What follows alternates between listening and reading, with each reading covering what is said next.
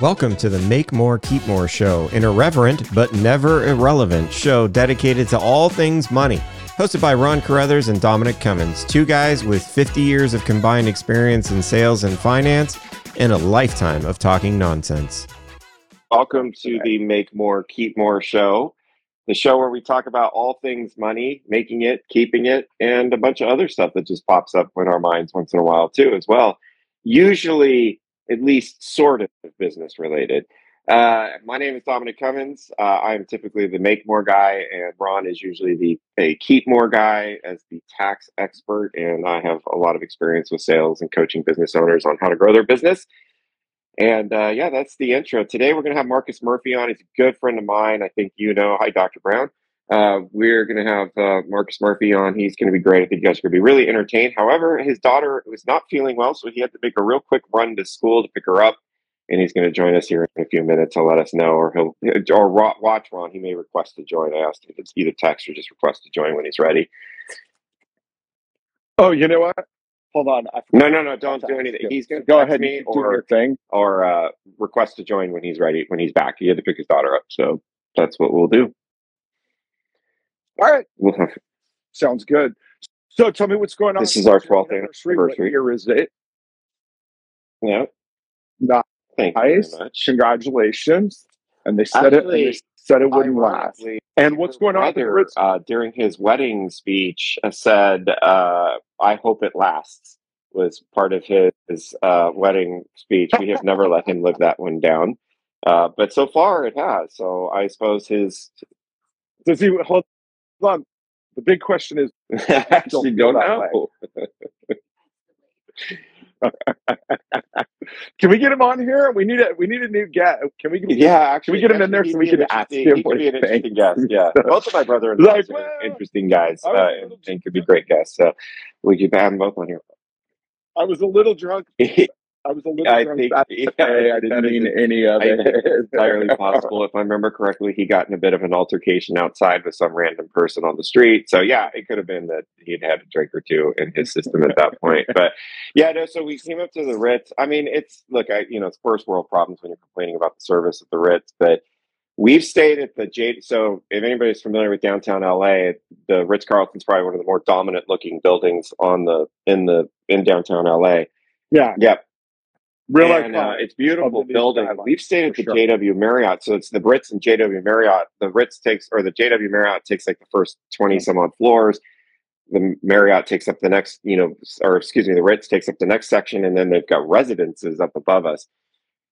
So we were like, all right, well, cool, let's go to that. That'll be really nice. They've got a really nice restaurant here. We we we've been to a few Ritz Carltons. We kind of collect the little key cards from the different places we've been to. I mean, the one in Florida. There's we've been to the uh, uh, Central Park one was awesome. Our favorite one is out in the desert. I've actually done a show last year, probably for our anniversary, did a show from the desert. Um, that one is amazing. This one is like not. They just don't have the same vibe. It doesn't smell as good when you come inside. It doesn't have like the like the service. They're kind of rude. Uh, and so I would recommend if you're in LA, just stay at the JW Marriott. You probably save yourself some bucks and uh, and have a good time. But can't beat where it's located. Tonight's the Laker game, and we're at LA Live, right next to. Well, I still call it Staples. I, I don't. I still. Yeah, crypto arena. Crypto. Uh, whatever I'm it is. Curious how they're going to handle that next year. Uh, but uh, yeah, because uh, I mean, is crypto even a, a, a, around anymore? Like the crypto.com guys? I mean, do they even have money to pay for a stadium so, I have no idea. Hopefully, yeah, exactly. I would imagine somebody was was smart enough to do that. So yeah, so it was just uh, that doesn't have my ringing endorsement, but they did send us a nice bottle of champagne and some strawberries, chocolate dipped strawberries uh, for our anniversary, which was very nice of them. So can't complain too much. Yeah. All right. So tell us about your guest today. Tell us about Marcus. Yes, we're going to learn when he yep. gets on here because you know him better than I. But he was a great guest, actually. While we wait for Marcus to figure out his tech. Uh, I actually really enjoyed Howard. That was a he was a fascinating guy. I think we got some good feedback on this. I think people are probably still trying to figure out if it's you know pole, shoe, tricycles, all that good stuff. He gave us some really good memory aids.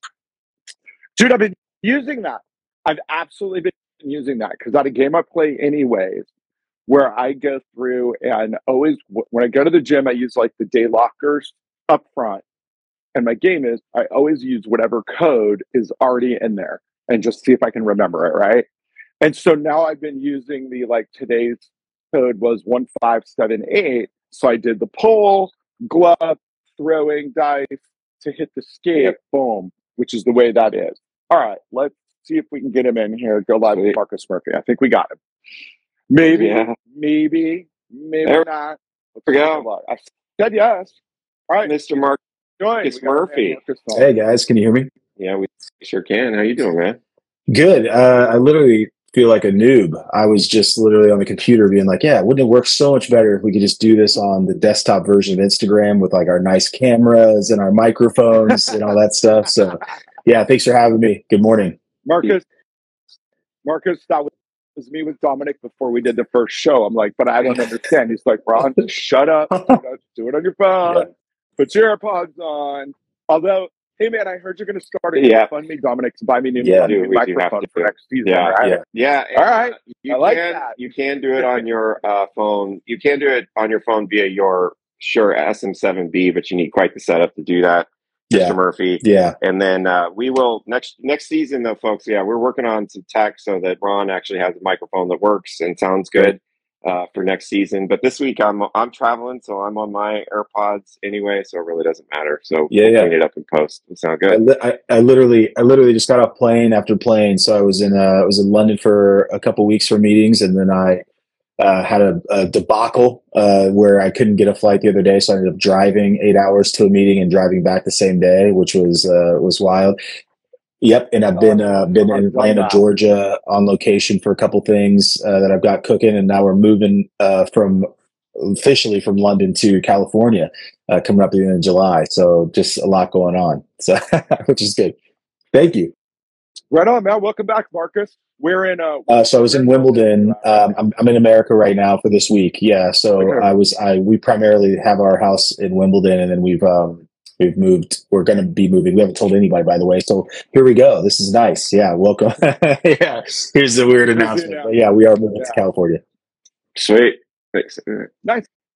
Man, my daughter, Oh, yeah. my daughter lives in Ealing. Yeah, right yeah. now, The Ealing why Broadway uh, train is always a very popular packed train in London. yeah. Cool. Well, you go. well, it always is. Anyway, man, we, we were just getting Dominic to do your introduction. Yeah, I have Marcus, no idea. I'll let Dominic go back He's to kind it. jackass, to be honest with you. No, uh, I know. I love Marcus, good friend of mine. We actually met. Uh, how many years back is that now? Six, six Seven. years ago, five, seven. Jeez, okay. Um, so uh, we met about seven years ago through Digital Marketer. Uh, some of you have heard about that. Actually, Ron is the ultimately the reason why I ended up meeting Marcus because Ron had uh, signed on to Digital Marketers Lab program way back when on a dollar trial and was paying like $19 a month or whatever it was back in the day. Uh, if you guys don't know what it is, it's like a lot of really cool resources for just small business owners for like marketing stuff. It was that was how it kind of started. And uh, so Ron said, "Hey, they have this conference. You should come by. You should join their lab program. They have this conference. You should come." He joined up with me. We we actually hung out there at that very same conference. I saw Marcus Murphy, who did a lot of stuff. Was on their executive team. I'm going to say executive team. Don't correct me. Uh, for uh, the the organization, and uh, I saw him speak. I went up to him, chatted with him. I was like, I think I have some stuff that might be bring some value, and and he invited me out to Austin to speak to their group, and then we ended up working together and doing business together and all this stuff. So we've we've had uh, long run, good friendship since then, and uh, and and had some uh, really good food along the way, and then one really terrible experience with hair in my steak at Boa Steakhouse Ooh. in Santa Monica. Yeah. Yeah, uh, Yeah. but uh, which they did nothing for me for that. Uh, so, but yeah, no, so Marcus is a great guy. I'm excited to have him on for a few reasons. He does a lot of really cool stuff. He's got his hands in a lot of different things. You'll see that very cool stylized hat on his head. We're going to talk about that. What that's all about. Uh, he works in like the sports uh, industry. Uh, he does some really great uh, things along on along that line, and uh, just does re- some really cool stuff around helping entrepreneurs as well. But I do want to talk about something maybe as a start off because some of us I don't know if anybody wants to sound off who's in the who's listening in, but you actually just brought up a lot of travel. I think one of your mo- most viral posts you've ever done, which got you featured in like I don't remember was it Today show or something crazy was a post around how do you balance being a dad and having family. That yeah. would be a cool place to start. Tell us a little bit about what prompted that, kind of how that got going, and and what ended up happening with all that. Yeah, it's a really, really big uh, question, but I'll give the very abridged version. But yeah, I I was and have been uh, was career pathing really hard. I feel like a lot of people on here are either inside of a really incredible career with a lot of trajectory. Many of them are probably entrepreneurs based on what you said. And some people are probably sitting there going like, well, shit, I want to get out of what I'm doing and go do my own thing. Right. Those, that, that segment of transitional entrepreneurs who have not taken the, the, the jump yet into entrepreneurship.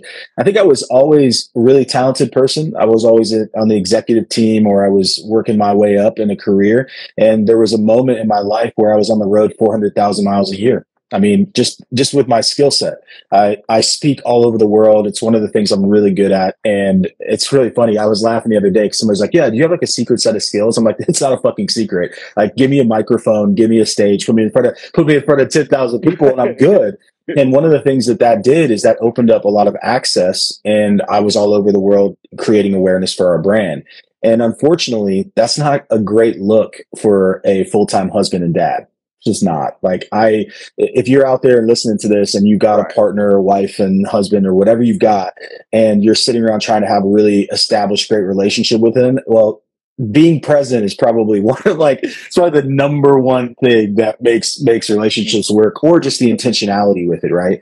And so in my mind near the end of my time as an executive a digital marketer i had every opportunity you could ever think about. In fact they were there was so much more for me to do and I could have been gone even more. And I, I could have written my book and done the show and, and just completely blown that up. And unfortunately, I was losing my wife and my kids. And I was missing first steps and all the things that are completely tragic that you hear about. And so, yeah, man, I shut it down. And I said, you know what? I probably need to go build something uh, around my family instead of building something that's taking me away. And I did. I took that crazy ass leap into uh, the abyss. Had no idea, but the first thing I did. And by the way, I, I, left right when the pandemic happened, like a dumbass. You know what I mean? Like I left, I'm gonna go. I'm gonna go start my company and like leave all the security behind. And I, you know, and um, I saved a little nest egg and had all that. But the first thing I did is I built a playhouse for my girls. Like I went to our backyard, I went to the lumber yard, I built this crazy, and it wasn't just like a Fisher Price Playhouse. Like this was me compensating and overcompensating for all the lost time. So I went all in and I took some pictures of them inside of it. And that's what went viral. I, I posted a post on LinkedIn and yeah, Good Morning America called and they did a whole segment on us. And that kind of really started down this path of a conversation being like, you know what? I think you need to build a life that you want I think that you need to build something that you're passionate about that solves a problem. And I'm a firm believer like that great visions are measured by the people they attract. So I've always used that as my barometer to figure out if I'm doing the right thing is like, hey, do people really get this? And like, what kind of people are, are being attracted to this project? And so far, so good. But yeah, that was a big part of my life, that transition away from being just thinking that that's what I had to do to get where I wanted to go. And, um, and losing my family was not a part of that. That's awesome story, man. Thank you for sharing. I mean, I think it's uh, one of those things that any of us who have put a, a couple hundred thousand miles a year on travel and a few hundred nights a year in a hotel and things, it's uh, it's a it's a tough balancing act uh, and I admire you for doing it, and been proud of you for for for doing it. It's uh, it's pretty awesome because your family is is pretty pretty darn awesome. Your wife is is. I like him. Uh, yeah, I don't know why I don't know why she's with me. She's too, she's she's too smart. I don't understand. yeah. uh, I, I think we all have that, actually. You lied. We all have that situation. Um, I mean, I certainly do. Uh, as we celebrate our anniversary. Um, so, okay, let's talk a little bit. We can't if you, if anybody knows Marcus Murphy and knows what's what what he does and some of the cool things he does, we can't get away from a little bit of your social media stuff. I know that's not your always favorite topic to talk about, but it is something that's contributed a lot to the growth of your career. I think I think you would say that as well. And I think a lot yeah. of people try to figure out how do I get, I haven't checked your follower count on LinkedIn now, but I don't know, 80,000, 100,000, whatever you're up to at this point on, on LinkedIn. Um, let's we don't have specific you know marcus has done training for linkedin uh, uh, teaching people how to use linkedin so you can go reference all that if you need to you can google it you'll find it i promise but talk to me a little bit about like that post went viral. I would guess because it was so open and honest about a topic that was probably not the easiest thing for you to necessarily talk about. What if, and you've had more than one post that's gone viral. What what do you see is that? Is it just the authenticity, or is there some other format that really kind of helps drive that? You know, I honestly think that if I had to tell anybody about writing a viral post. It's it's that's such a bullshit thing to say. It's like you don't set out to write a viral post. Some people do. Like we, I'm around a bunch of people who think that they can hack virality, and it's it's an interesting thing. Um, what I think you can do is you can create a narrative where people can insert themselves into the conversation. And I think that's really important whenever we create content is like, I'm writing this content for me first of all. First and foremost, I'm sharing it because I'm trying to start a dialogue. Like the best content I've ever put out there that went viral was being able to, like you said, vulnerably allow people to insert themselves into the story. Like honestly, if you sit around, like, are you guys dads? I know you are, Dom, but are you? My, I know we haven't had a chance to check. Yes, yeah, yeah, so so definitely. you guys have read to your kids, I'm assuming, because you're not just totally terrible people, no. right? But one of the, what one of the things that I've got I've got I've got two girls, what? and the thing that I've really learned over like reading a million books to them every night is that great stories, like if you're a child and you watch them, they are really listening, but they're not listening to the story. Like a really good, good book, they're actually inserting themselves in. So it's not about Peppa and George on their great adventure. They are Peppa and George, but the story is good. So I think that with virality or like any kind of post that I've ever done, part of it is understanding that the way I craft it is an invitation. And the way that I craft it is like, I want to start a dialogue. So if I can share a story that empathetically maybe empathetically affects the person, like the end reader, and they understand where they can fit themselves into the story. And the story is so good that all of a sudden they go, Oh my gosh, that's me. And they raise their hand. I think we've accomplished exactly what we're trying to do. And that's been my most viral posts of all time has been people that are like, they raise their hand. They go, that's me, that's me, that's me, that's me, that's me. Um, and I think that's where, you know, people it, like, was that intentional? Did I mean to do that? Maybe I, I understood how to tell a story that creates an invitation. But I never, some of the most viral things I've ever done on social media have never been plotted. Do you know what I mean? Yeah, for sure. And I think that when you do see people trying to crack that, they may actually get some of those viral posts to, to hit, but I tend to feel like you kind of also can sense it was um, yeah to do that right? And and yeah maybe it goes but the, the stuff that's from the heart. I think you you told me this expression because uh, ron uh, you may or may not know marcus is good bffs with gary vaynerchuk. And uh, you told me the story like where we were we were talking about content because i think you know when i was you and i first met i was trying to put out a ton of content really trying to get that engine going which it did. It's you know a lot of what led me to where i am today is is that content. But you know, you're sitting there like, man, I put out 50 videos and I, have got four people watching them. And, and you told me the story that Gary told, and I don't know, correct me if I'm wrong here. I think we've told it on this store, show, but you know, since you're the one who actually heard it, what does he say? He put out a thousand videos or something like that before. He has a whole story around how long it took him to really yeah. get I mean, anywhere with that. Well, I, I'll say it like this, and I'll put it in my own words. I think a lot of people are obsessed with how fast you can get to a destination and they don't fall in love with the journey. So like Gary is really good about saying, guys, I ate shit for so long, for so long before anybody ever knew that I was anything, but it didn't stop me from pursuing something and doing the work. So the way that I talk to my team about it, the way that I've always talked about it is like, it's kind of this metaphorical look at how to build a skyscraper. Like when I was in school, this I'll just tell you a quick story. But when I was in school, I used to go. I lived in a dorm. Do you guys were you guys in college? I, Dom, I don't actually remember. Did you go to college or not? No, right?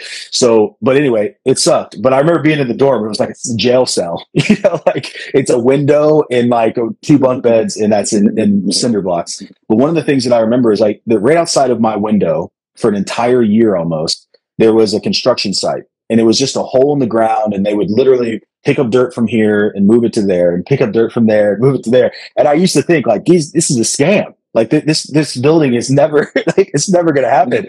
And then i leave for a break and i come back and i remember it was nighttime and i come back and i just kind of fell asleep. And the next morning i woke up i look out my jail cell window and all of a sudden i don't have a view anymore. There's a massive building there. And i went geez that felt like that happened overnight. Like what the hell happened and as you when you're an adult and you actually look things up, you know, you realize that to build a, a, big building, you have to build a really substantial amount of time on a foundation. In fact, the bigger the building, the farther down you have to go and the more support you need. So what I think is really interesting is I think that's the most fascinating part of any journey for any entrepreneur is the time spent digging under the surface to build the foundation necessary to build that big thing. So like Gary and everybody else is just sitting here going, guys, no, no, no. It was never about the thousand million views I have now. It was about the thousand videos I did when I was digging and when I when nobody was seeing me. And that that's that kind of repetition and the the unglamorous slog of it that nobody wants to talk about. But it is truly where you get your reps, your sets, your confidence. It's where you get um, where you learn the most before everybody starts to look at everything that you do, you know? And, and also you get an opportunity to find a faithful group of people. Like, look, there's 19 people watching this right now. There's probably going to be a, hundred or so that rotate through this. And then obviously you guys are going to put it out later. But even if 400 people saw this video instead of 40,000, like on some social media I have, those 400 people are the people we serve. They're the people that we're interested in, right? That's our audience. And those loyal people are the ones that actually take a message and anything that we do way further than we ever could. So I'm actually way more interested in an entrepreneur who comes to me and says, I'm not looking to pick up a hammer. I'm looking to pick up a shovel, right? And I'm, I'm, and I'm falling in love with the process of digging the necessary foundation that's going to support that big thing that I'm building. And dude, I've never fucking heard that from entrepreneurs. They're all like, I'm going to jump off the cliff and build the plane on the way down. Like, that's bullshit. Like, you don't have to do that. You don't have to jump out of your job and go bankrupt and yeah. like struggle. You can actually take time right now and go, I'm going to, how far down do I need to bit to dig? How far down do I have to dig? And let me fall in love with that process of digging. Cause I know when I have the right foundation, my thing is going to go up and it's going to feel like it went up overnight and everybody's going to be like, holy shit, how this building get here? And I think that's where, yeah. So I, the first time I ever heard that when Gary was chatting about it, um, that's the way I put it into perspective for myself. And in this last few years of digging has been uh, been probably the hardest and most beautiful and most formative part of my life. And nobody wants to talk about it because it's not sexy. It's not. It's not a sexy time in life, but it's a super necessary one for any serious person who's building something great. Well, you gave us the perfect segue to start talking about what are you, what the heck are you doing right now? So hmm. let's let me paint the picture a little bit. Uh, he already uh, ha- uh, talked about it. Marcus already talked a little bit about it, but he had an amazing gig going uh, where he was at with Digital Marketer, well-known company. He's working with some really well-known people. He's rubbing shoulders with the Gary Vaynerchuk's, the what's the English guy from Virgin Airlines? Can't think of his name right now, but yeah, Richard Branson. Hey, do you guys know? Do you guys know what Richard Branson smells like? I've never really thought about caring, to be honest. Yeah, yeah. But I think you did tell me this. yeah, yeah. He smells like leather and money. Yeah, yeah, yeah. He's. I'll tell you. I'll tell you a quick thing about Richard because you know you mentioned these names like Gary Vaynerchuk and Richard and all these different people that we get to kind of interact with for split seconds in time, and they're all great. Don't get me wrong. There's some things that Gary say I'm like I don't fucking agree with that at all. I have no. I don't. I'm not gonna be. I'm not gonna be shy about it, but at the same time, I totally respect people that have built something. And you can go to the UK right now, and there are people that absolutely hate yeah. Richard Branson, like with a passion.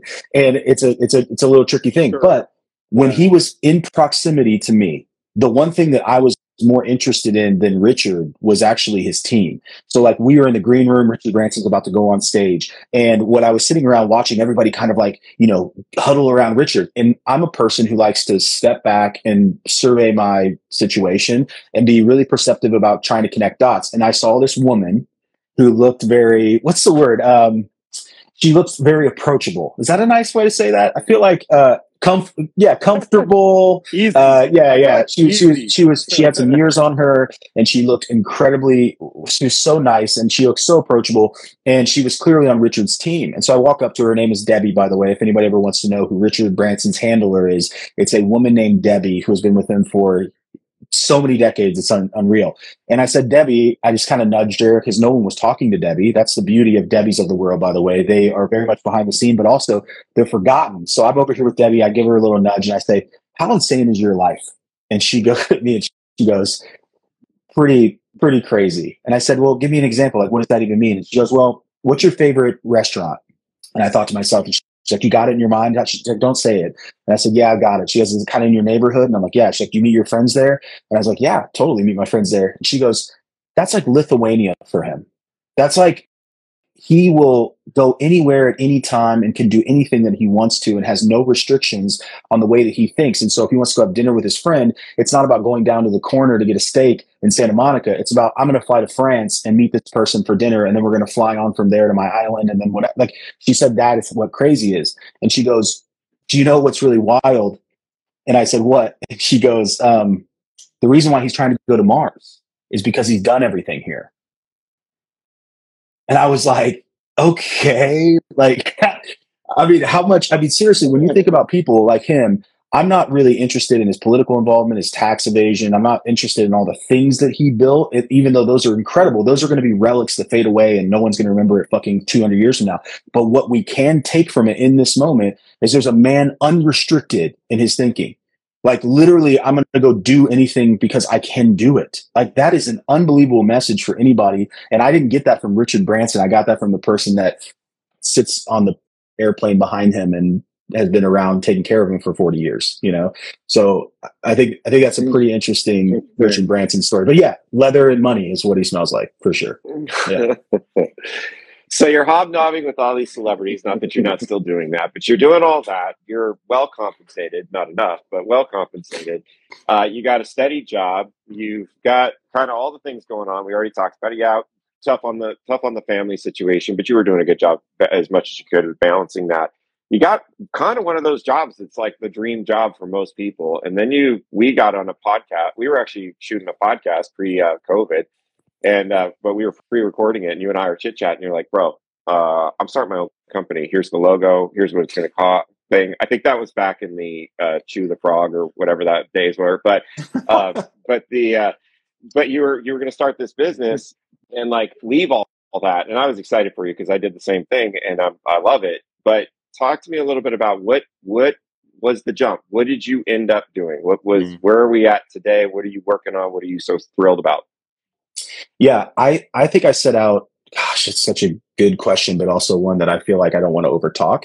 I'll say this: I I knew that I wanted to start a business. I knew that I wanted to own something. I knew I wanted to solve a big problem, and I didn't know where to point that. I had no idea like that I was going to end up in the sports world, and that was where the most need was for what I was trying to create.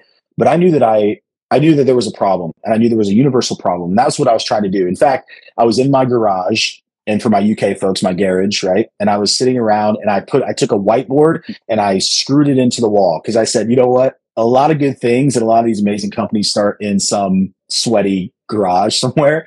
And I thought to myself that that's what was going to be inspiring. What actually happened was just that I was a sweaty mess most of the summer. Um, and I just was sitting in there writing down ideas and trying to brainstorm and be like, oh, thinking like, oh, what, I'm going to solve the world's problems. And what I realized was is that when I stopped and said, I'm I'm stop I'm going to stop looking for the problem to solve and think about what I'm passionate about and like what I care about, what that what I would personally be very interested in and curious about. And from all the years of things that I've done, all the boards that I've sat on, I feel like one of the things that I've always been really kind of beating the drum on is this idea that we are very disconnected people right? That really AI, which is really great, by the way. I'm not here to talk about that. What I am here to talk about is the fact that you can't automate humanity. Like you really can't automate the human connection that people truly need and, and the community that is massively valuable. Like I've never had an entrepreneur come up to me, guys, in the last few years and just been, you know, I would have made it and I wouldn't have failed at this whole business thing if I just had more content. Like that's never been the thing. It's never been like, oh my God, if I just had more books, if I just went to Harvard, if I, it's never been that. The real reason that 95% of everybody who ever starts a business fails is because one, they don't implement the knowledge they have. So they're really, really bad at being aggressive implementers that are like just I'm talking about ferocious. I learn it, I'm applying it, I'm learning it, I'm applying it. I rarely meet those people. And then the second thing is and the reason why I created what I created and what I'm doing now is because everybody who fails at something typically is isolated and alone. That, isolation is a killer of so many businesses and people in general. And I just want to say that I feel like when I started to realize that I could probably solve something with community, and I'm really good at building community, is that I that's kind of where I went to tackle it. And then through a series of crazy events, I realized that that is a exacerbated thing in the sports world. The organizations, if you go to any sports organization, I'm talking about like I was brought into the NBA uh, last year, two years ago, to be a consultant. This is how it all started. And I was sitting around, uh, they were asking me questions about education and how they wanted to do things and how they're, and I asked them one question. I said, Do you care about your athletes? And the unanimous questions like of course i mean people were like perking up you know like of course, of course we care about this billion dollar industry of course we care about these 500 athletes right and then i said great i said how do you do that like how do you care for them and it was this disjointed kind of like oh we have this speaker that comes in and like, kevin love has a youtube it was a never like it was so bizarre because it was never really succinct i said wouldn't it be great if you could answer that by saying we invest in them, we equip them, they're connected while they play, and they're connected for the rest of their lives. And that's going to be how we inoculate against all these terrible things that happen to them when they're disconnected. I said, wouldn't that be amazing? And that's where five, this hat, my company came from, is that we we're building, we're building the right uh, kind of content because I've always been a content creator, but we're doing it inside of an environment. We're really we're building a connectedness application for athletes, like global athletes, and we do it on the pro level. We do it university level. I've been in clubs all over England, working with players and stars. And yeah, of course, like I've been in all these different boardrooms with all these really important, cool people. And all I'm trying to do in every single one of those rooms is say, we have a connectedness problem. People aren't connected to themselves, they're not connected to others, and they're not connected to the world. And if we can actually build something or come around that and be able to try to solve for that problem, these people that have these very influential platforms like athletes do can then help other people all around the world do the same. And so that's what we've been building for the last 18 months. And it's been a freaking whirlwind, but I have never been happier in my whole life to work on this kind of problem. That's awesome, man. Uh, this is the quiet, by the way, uh, record breaking moment. This is the quietest Ron has been on any show. sorry, uh, sorry, guys. Let me, let me uh, no, you're no, the Marcus, we, we want you to talk. That's kind of the goal of, of this. In fact, the, the fine folks who listen to us every week would probably love if you did the talking. So it's okay. it's great.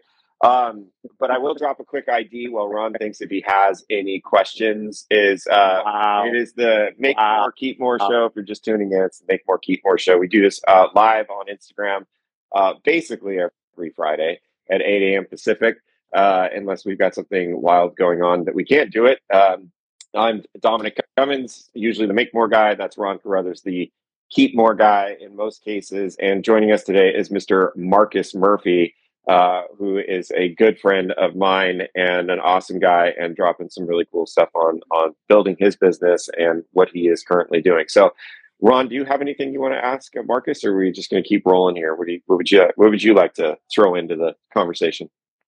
No, man, it's great. This is this is your one show that you're talking. Keep going, man. He's your friend. Oh, your friend's killing it. Thanks. He's doing great. Well, there you go. There you so, go. Just didn't Exactly. Enjoy it while it lasts. I won't talk again.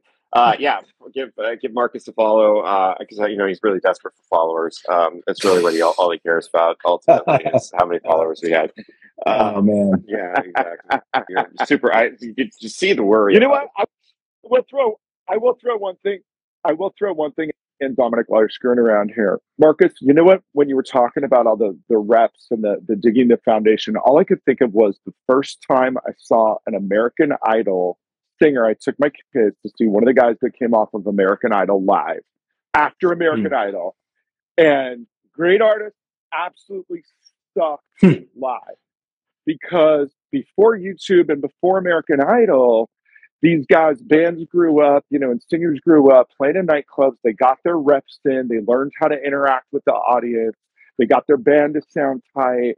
And you we, when the American Idol and the Voice generation came out, maybe they worked on this, but these guys were performing for 90 seconds at a time, you know, and they had the flashing lights, but they had no idea how to connect mm. with the audience and it was weird because the one guy we saw him at a small bar and it was just like he was looking around like what the hell do i do next? So there really is something to getting yeah, good at I your mean, craft look, it's not it's not us being an old hat here. You know, the Beatles are a very classic example of this, right? Like before we knew who the Beatles were, they played those songs a hundred thousand times in tiny little bars in Germany forever. Like that's not go look up their story. It's unbelievably fascinating that these songs we hear now, like Hey Jude and all this stuff, they were literally playing those 10 years before anybody ever knew who they were. And it's also wild to think that they keep kept playing them for 20, 30 years after, right?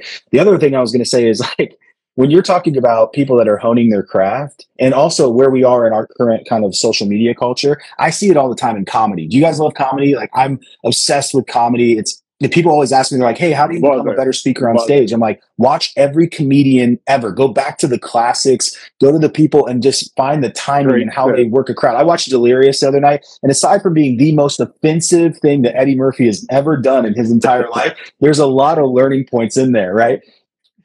It is the most offensive saying- thing. I was sitting there, I'm like blushing the entire time, going, every like he needs to be canceled now. It's like 40 years ago. Like this guy, this guy needs to go away forever.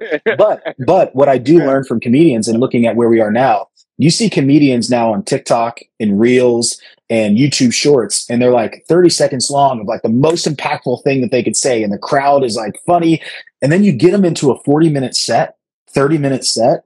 Dude, it's not even it's not really that great, but they're filling these arenas and they're filling their shows because they're taking the best. They're they're skimming off the top of their actual bigger kind of like I, you know thing that they are supposed to be really good at is holding the attention for a longer period of time. And that's why Jerry Seinfeld the other day I was listening to a, a commentary he did, and that's what his biggest frustration is now. He's like these younger comedians that are coming up now only have to have 30 seconds of material. He goes, it took me six months to write my special because I have to an hour and a half of how I have to kill for 90 minutes, you know? So anyway, I don't know where I'm going. I sound like an old head, but seriously, there is, there is something in people not, not seeing the slog of it all, but it's the most important thing you can't skip and expedite. And you're, you know, you're in the steps of being the most successful that you think you can be is like everybody wants to skip over the steps of being kind of the unknown digger. I don't know how to say that. Anyway. Well, it it goes to that like you think even Jerry Seinfeld talks about how he would go to smaller clubs and just get bo- and bomb on stage because he was like that's where I learned the timing. Like the joke wasn't bad, it was the timing was terrible, and that's where and a lot of the Yeah. all I think virtually every great comedian I've ever heard talk about their process says no, I went on and and and and did it, it bombed, or even the SNL writers that do it Yeah. writer meetings and they're pitching the idea and everybody's like dude that's terrible. Like this is just Yeah. absolutely awful. But if they but if they didn't go through that process like all of us on here like anybody who's going to watch this everybody's like i don't want to fail I, i'm pretty pretty sure that's our number one motivating factor is like i don't want to fail. I don't want to lose. I don't want to ruin my family. I don't want to ruin this thing. I, you know what i mean? Like everybody's really keeps that very precious but if you talk to a comedian that's been 10,000 hours of like you've never heard of me i'm not on tv you didn't see anything but i when they do fail like that oh they deal with it in such a better way like Mhm. bombing when you're 10,000 sets into your career as a comedian is very different than your val- like vulnerable 10 set bomb, right? And I think that what's really interesting is like if people understand that failure really only happens when you decide to stop, then failure is looked at completely differently. And the lens of failure is actually just more refining than anything. And it's not something you have to be scared of. In fact, it's a part of the process, but that's not how we put it. We put we put failures on a pedestal that it should never be. Um, and I think that's a part of that that long slog of of being great at something too. i heard this uh it reminds me at the other day i was i heard this interview uh howard stern was interviewing ed sheeran and Oh. who's got this like massive career obviously and um you know just coming off the the heels of that copyright lawsuit and everything so he's interviewing me the other day and he was like well you know i mean you're a naturally gifted singer and you got the howard says this to ed sheeran like you're a naturally gifted singer and a great guitar player and he's like whoa whoa, whoa. I'm neither of those things. And he goes, Oh, come on. He, Howard thought he was being humble. He goes, No, no, no. Get your guys real quick. Google, I don't remember what the name of the song was. It was like Ed Sheeran Yeah, it was trash. or something. It was so And bad. he sang it. Howard, the first part. So he starts playing guitar and he goes, I thought I was a guitar virtuoso. And Howard's like, Oh. And you can tell, like, Howard doesn't want to say anything mean, but like, it's like, Huh. And then, then Ed Sheeran starts singing. And Howard goes, Oh, oh. Like, he couldn't help it. He was like, Oh, I'm sorry. Oh, wow. And Ed Sheeran goes, I told you I suck. Like and then he talked about, but I went and played small clubs. I went and played all the stuff. I did. He like he goes, the Ed Sheeran that you saw today is not the Ed Sheeran that was recording YouTube videos thinking he was doing something. And I think the reason why we keep talking about this, and Ron and I have talked about this in a lot of shows prior to this one, is you have to put in the effort and the work. And you don't, and Ed Sheeran made this comment, like he goes, I, I firmly believe you don't learn anything from your successes.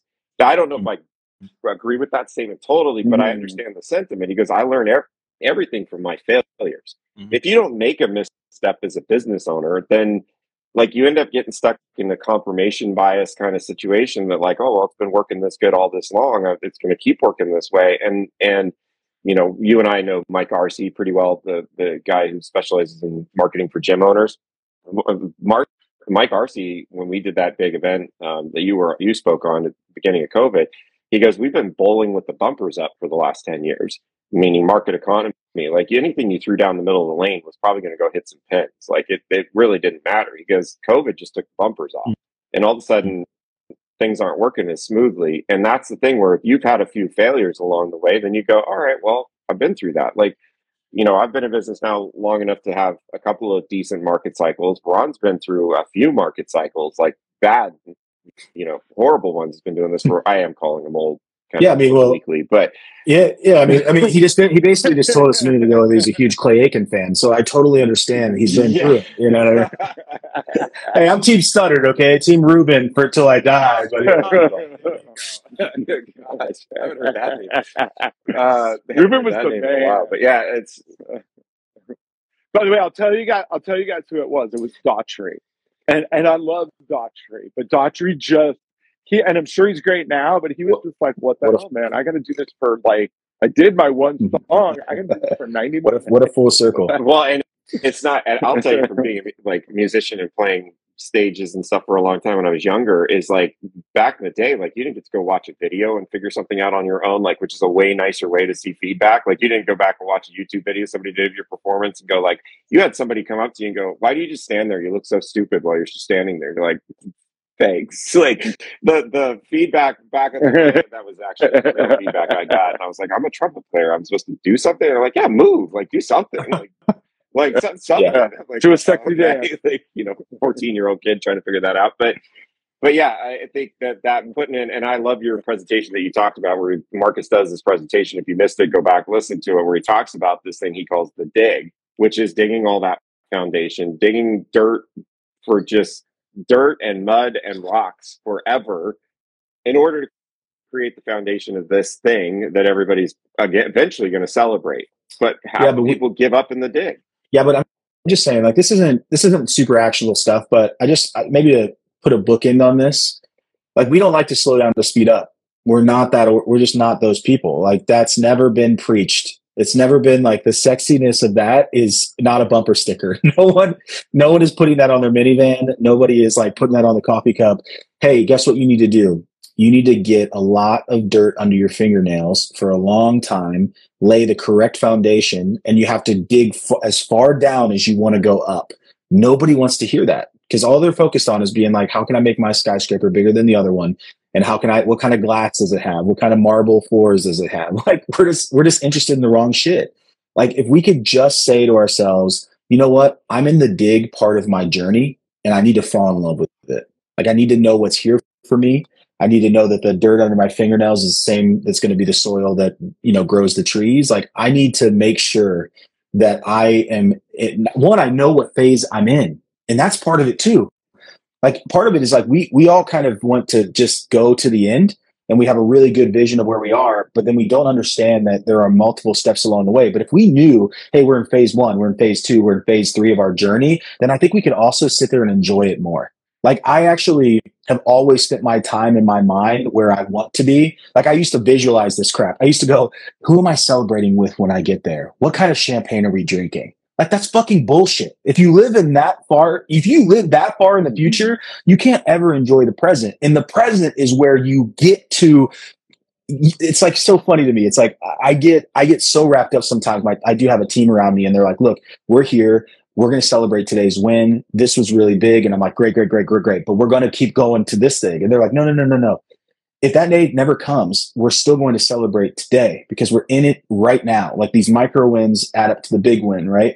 And so sometimes I just feel like, yeah, we are not a society of people who enjoy that message. But I feel like the more people that really get it and understand that that's their identity and bumper sticker is like, I'm going to enjoy the dig. I'm going to enjoy this journey. I'm going to be present for it. And I understand where I am and I don't have to focus so much and live in the future. Man, we have, we have some really healthy the really exciting businesses that would exist out there for sure. Yeah, it's like it's it's almost like if you're too in love with the outcome, you probably won't see it. But if you love the journey, you'll love the outcome even more. Like it's it's almost so, like you, you got to visualize the outcome, but sure, but yeah. I mean, process. hundred percent. And and just and by the way, if you have a vision, like one of the most like the most successful people I've ever been around, and I've been around a lot of successful people. The most successful people I've ever met can turn down great opportunities. Does that make sense? Like they're every like all you ever hear that? It's like somebody said, I don't know if it was like Munger or some person that said this, and, and you know, like some Berkshire Hathaway quote book, but it was always like, you know, you got to say no more, right? And everyone's like, yeah, yeah, yeah, got to say no more. Successful people say no to a lot of stuff. It's like, no, no, no, no, no. Successful people don't just say no. They say no to really unbelievable opportunity, like mind shattering opportunities. You don't think that uh, some of these really successful people get opportunities where it's like, hey, this is a you're, you're going to go make a million dollars over here. You're going to make ten million. You're going to you're this is like unbelievable. You're going to meet this person. We're going to fly you private. We're going to pay you one hundred fifty thousand dollars to come to this thing to speak for thirty minutes. We're going to fly. You know what I mean? Like, and there are people that will just go, no, uh, that has nothing to do with me because I'm going over here.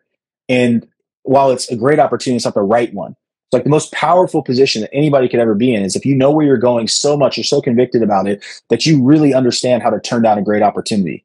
Um, uh, do you guys know uh, what's his name? Um, he's a really good speaker. Has a beard, wears a hat a lot. He's very popular right now. He was just at TNC and spoke with us, and I forget, I'm blanking on his name. He, him and his wife both speak. He's in California somewhere. Uh, is his name Max or Sam or Anyway, I have, Alex I, Hormozi, right? Yeah, Alex Hormozi. Yeah, yeah, yeah. So Alex, I'm going to tell you an Alex story. You guys ready for this one? So I have an event. I, I finally, after a bunch of years, own an event in the UK. Um, it's called uh, Entrepreneur Marketing Conference. Right. One of the co-founders. We have we had 1,500 people last year. We're going for 2,000 this year. Very excited about it. Anyway, so we wanted Alex to come speak. So we got Ryan Deiss coming over. We've got Jasmine Star coming over. We got all these really cool people coming to speak. Right. So we go to Alex's people and we say, hey, we'd love to have you come speak in the UK. And we've I've obviously known you from Traffic and Conversion Summit, a bunch of other things. And we offered him $150,000 and first class flights anywhere in the world, whatever it is, in this team, right? And the text back was no TY. That was it. No, thank you. and I and I remember sitting there going, "What a baller ass move!" You know, what I mean, like this is this is this is what I'm talking about. and I respect him so much because obviously it didn't fit into whatever he was doing. There's no bad blood. I love Alex, but one of the things I don't remember his name, but I love him. You know, and um, but but but it is really but it is really interesting to think about how great because other people like people on the team are like, "Oh man, this guy's," and I'm like, "No, he's not." He knows where he's going. He knows this doesn't fit into that. It might it has nothing to do with us personally. These people are successful for a reason. They know their worth, they know where they're going, and they can turn down these awesome opportunities because they're just not the right ones, man. What a great measurement. Like I can't say I've always done that right, but I do think that I'm very aware of it now that I'm being pulled in a million directions for sure. Well, a secret insider story, so everybody knows too, is I texted Marcus to say, "Can I speak at this re- event?" And that was the exact same text message he sent back. Is, no, thank no, thank you. So, yeah, so, oh my God, you're such a good. What, what, what, what is he trying to do? Uh-huh. Look, look, you're a good speaker. Okay, all right, you're good. You're good. Uh, I don't know what you're trying to fish out of me right now, but you know you're fine. Um, no, uh, yeah, anyway. so, yeah, no, I think that it's it's not just saying no. I think is the point that that's such a great one here. It's not just saying no; it's actually being willing to say no to what could be a good opportunity that's not in alignment. I used this analogy when I was still running my mastermind some time back. I used to use the analogy of like, I think you when you have your course clearly set out, you're it's like railroad tracks. If you pay attention to railroad tracks, they don't have a lot of turns. They can't. They don't have sharp turns in them. They might have some sweeping turns here and there, but generally a lot of train tracks are sharp, sharp or, or straight. So when you have that situation where somebody asks you to do something, sometimes it is like you're looking over to the, oh, well, that's a sharp turn off of the track. Uh-huh. Trains don't do that. trains just keep going, right? So now you could once in a while pull to the siding because you're fixing something, like they have a little Yeah. turn off off the ramp, but it's actually still headed the same direction. It's just a little off to the side while you go, all right, this isn't quite, but this actually could help me get where I'm going. So let me do this for a minute, get back on the tracks and keep going. And so that whole idea of, you know, keeping, having, you have, to, but, but it starts with having that vision so clear in mind of exactly where you're headed. Because if you don't have that, then you don't know that when that text message comes in offering you a really sweet deal isn't actually a match for where you're going. Like if you don't have that vision in mind, you're not going to know to say no to something like that. Yeah. Look, you can come speak at the conference, okay? Oh, You can come. look, all right, look, look, we get we get your whole tra- we get your whole train story. We knew where that was going. You can take your your pivot ass train and come over to, to England and speak at our at our event. Um, no, I so the last question. I know we're probably I, I think we're probably coming up close, but the one the one thing I want to know is on your show and in your community, what are some of the big things that come up with with your viewers or listeners? Like, what are some of the things that they're going through? I'd love to speak to that if I can before I go. Just like I'd love to know what what are some of the big things that people come up with or like uh, uh, trending stuff in your community. We actually have two, Tom? interestingly enough, we bring two separate communities to, to sort of this thing. So my community, it's typically, you know, sales related stuff. Um, it's usually people asking like, Hey, I'm stuck on this business growth idea or, you know, wh- how do I know my ideas right? I think we've gotten a lot of people over the, the course of the show. I think what are we four seasons in? Um, who have asked questions like I'm trying to make the jump, like I'm in corporate America. That's why I wanted to have Yeah. you as a guest. I think that's Yeah. the one that's like, I'm in this job but I need to go do something on my own. How do I turn my side hustle to my main hustle kind of thing? And and Yeah. so that's a that's a big one for my community. Um, and then Ron, I mean, you speak more to your community, but Ron's usually more financial related, market related. Where am I putting money? That type of stuff. tax tax related yeah. Yeah well we're seeing a lot of guys that are losing their jobs though. So we're seeing because we got a lot of tech clients marcus that are are going through a rough time right now man where markets are you know we haven't seen this since 2008 in my opinion. So you can speak to either of those because they're both kind of the same thing they're both the train moving the same Yeah, yeah, direction. yeah. Let's keep talking about trains the rest of the time. I'm very excited Perfect. to use the Perfect. train analogy. well we only- right, all right. So, so let's uh let me let me speak to both of those things before we leave. This will be like my Jerry Springer final thought, and then I'll hop off. My uh, there's two things. Yeah. Oh my gosh, right? Uh, I didn't think about that. But um, mayor of Cincinnati, by the way, what's that say about Ohio? But it doesn't matter. So there's two things. One, Wait, hold on, though. Hold on, though, Marcus. Do you know what it had to have been political career? something related to some like a midget stripper. It has to be something crazy. Yeah. What? He did the Jussie Smollett before Jussie Smollett did it, which is he paid for escorts, paid for illicit activities using a personal check. And so he, when he ran for re-election, Yeah. the, the opponent got a hold of the check and was like, "Yeah, man, here you go. The Oh guy's been visiting call girls." So, like Charles Barkley said, Uh, always pay. Oh my gosh. All right. So for the last three minutes, I'm trying to give you two big nuggets here. All right. So so let's get back. Let's get fo- let's focus up. All right. So trains. No, I'm just kidding. So we've got we've got people in this community that are trying to transition. But I'll tell you that it's probably really crazy because the other thing that you said was we're in a climate where job security is like a travesty. In fact, like LinkedIn laid off 700 people the other day, and and you know I've been so close to a lot of these different tech companies who are trying to expand really fast or expand it outside of the economic conditions that are currently that we're facing. And I think that what we're doing is, by the way, don't get it twisted. We are living in this facade. If you think that the business climate right now and that there aren't going to be a bunch more layoffs, there have been hundreds of thousands of technology layoffs since January. All right, guys. Like job security is a completely funny thing to say. What I want you to do is throw that out the window. Absolutely throw it out the window because job security is a facade. It's not something, no matter where you are, like you are not, you're not untouchable in, unless you actually create the thing. I'm telling you right now, having the freedom and the control over being able to impact your income is something that I feel like a lot of us, it is also equally scary. So you're talking about two things. You stay in a job where there's like, oh my gosh, all this stuff is crumbling around me and my economic condition is unstable. And then you have like, I'm going to go start this thing and I need to make money and support my family. And I, I, you have all these doubts, all these fears. The one thing I'm going to say is to help cut through all that head noise that you have is that you're most likely going to fail. Either way, okay?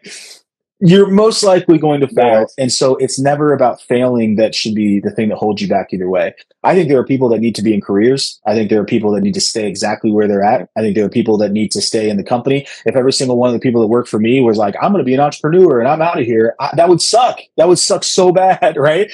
And I want what I want what they want for their life. But there are people that need to sit that back and go, can I get where I want to go? Is this helping me get one step closer to where I want to go?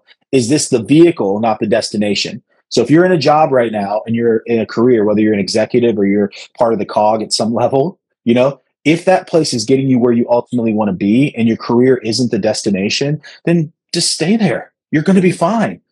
If you need to leave what you're doing and go create something that's going to get you where you want to be, and that's the entrepreneurial journey that you need to take, and there's some solvable problem out in the world, and you can take an exit, and that's all part of the plan because you realize that everything we do, both in a career setting an entrepreneurial setting is truly not the destination, but the vehicle to where we want to go, then it doesn't matter. Just make sure that that's the measuring stick. I know where I want to go. This has helped me either get one step closer or one step further away. And to understand the economic, the, the part for me was like, I had this burning in my soul that I kept trying to just push down and quench with achievements and distraction. Bourbon, mostly bourbon, guys. Mostly really good, mostly really good bourbon and chicken wings was a way that I really was trying to push down that desire. And eventually it was overcoming. Like I I felt like if I didn't go do this, that I was going to lose a big part of myself. And in doing so, I knew that regardless of whether I went out there and did it or stayed in my job, I had a vision of what I wanted my life to look like. This one was just going to get me there faster in a, in a way that I wanted to and had control over. And that's the best thing I would say. I, I don't have like perfect career advice for everybody, but I do think it's really important to understand that you need a measuring board and you need to understand whether you're going one step closer, one step further away, regardless of whatever that decision is. Uh, for the first time in four seasons. I heard my wife uh, here go mm-hmm to something in the show. So well done. Uh, you know, Well, it's a tough she, crowd, yeah. so- Well, wait, wait, wait, wait. You're saying you didn't blow her away with your train analogy? What are we talking about here? I know. Huh? I, yeah, I she She's not sitting over there going, "Oh my gosh, trains!" Yes, yes. I love.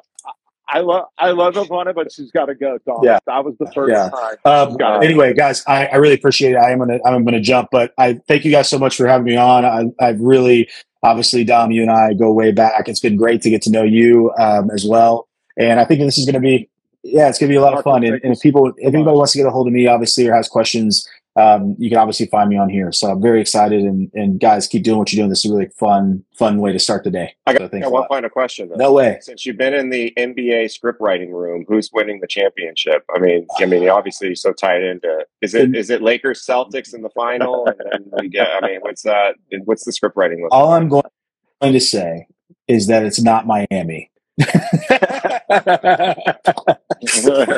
All right, guys. Thanks a lot. All right, Take care. Marcus. See you, Thanks, bye. All right, with that, thanks, Marcus. Guys, come back next week. We'll have another show. Take care. And uh, Dominic, you got Oh, the final now, now we're going to get we're out. people weighing in on who's on the, who's winning the finals now. Oh, God. Uh, awesome, man. Well, it's good seeing you go. Thanks, uh, thanks, Marcus. And uh, yeah, we'll, we'll have the recording up. Usually goes live uh, Monday morning around 8 a.m. or so. That's when it goes live uh, on the podcast, all the podcast channels. Dominic, enjoy enjoy the rest of your anniversary weekend, and I'll see Thank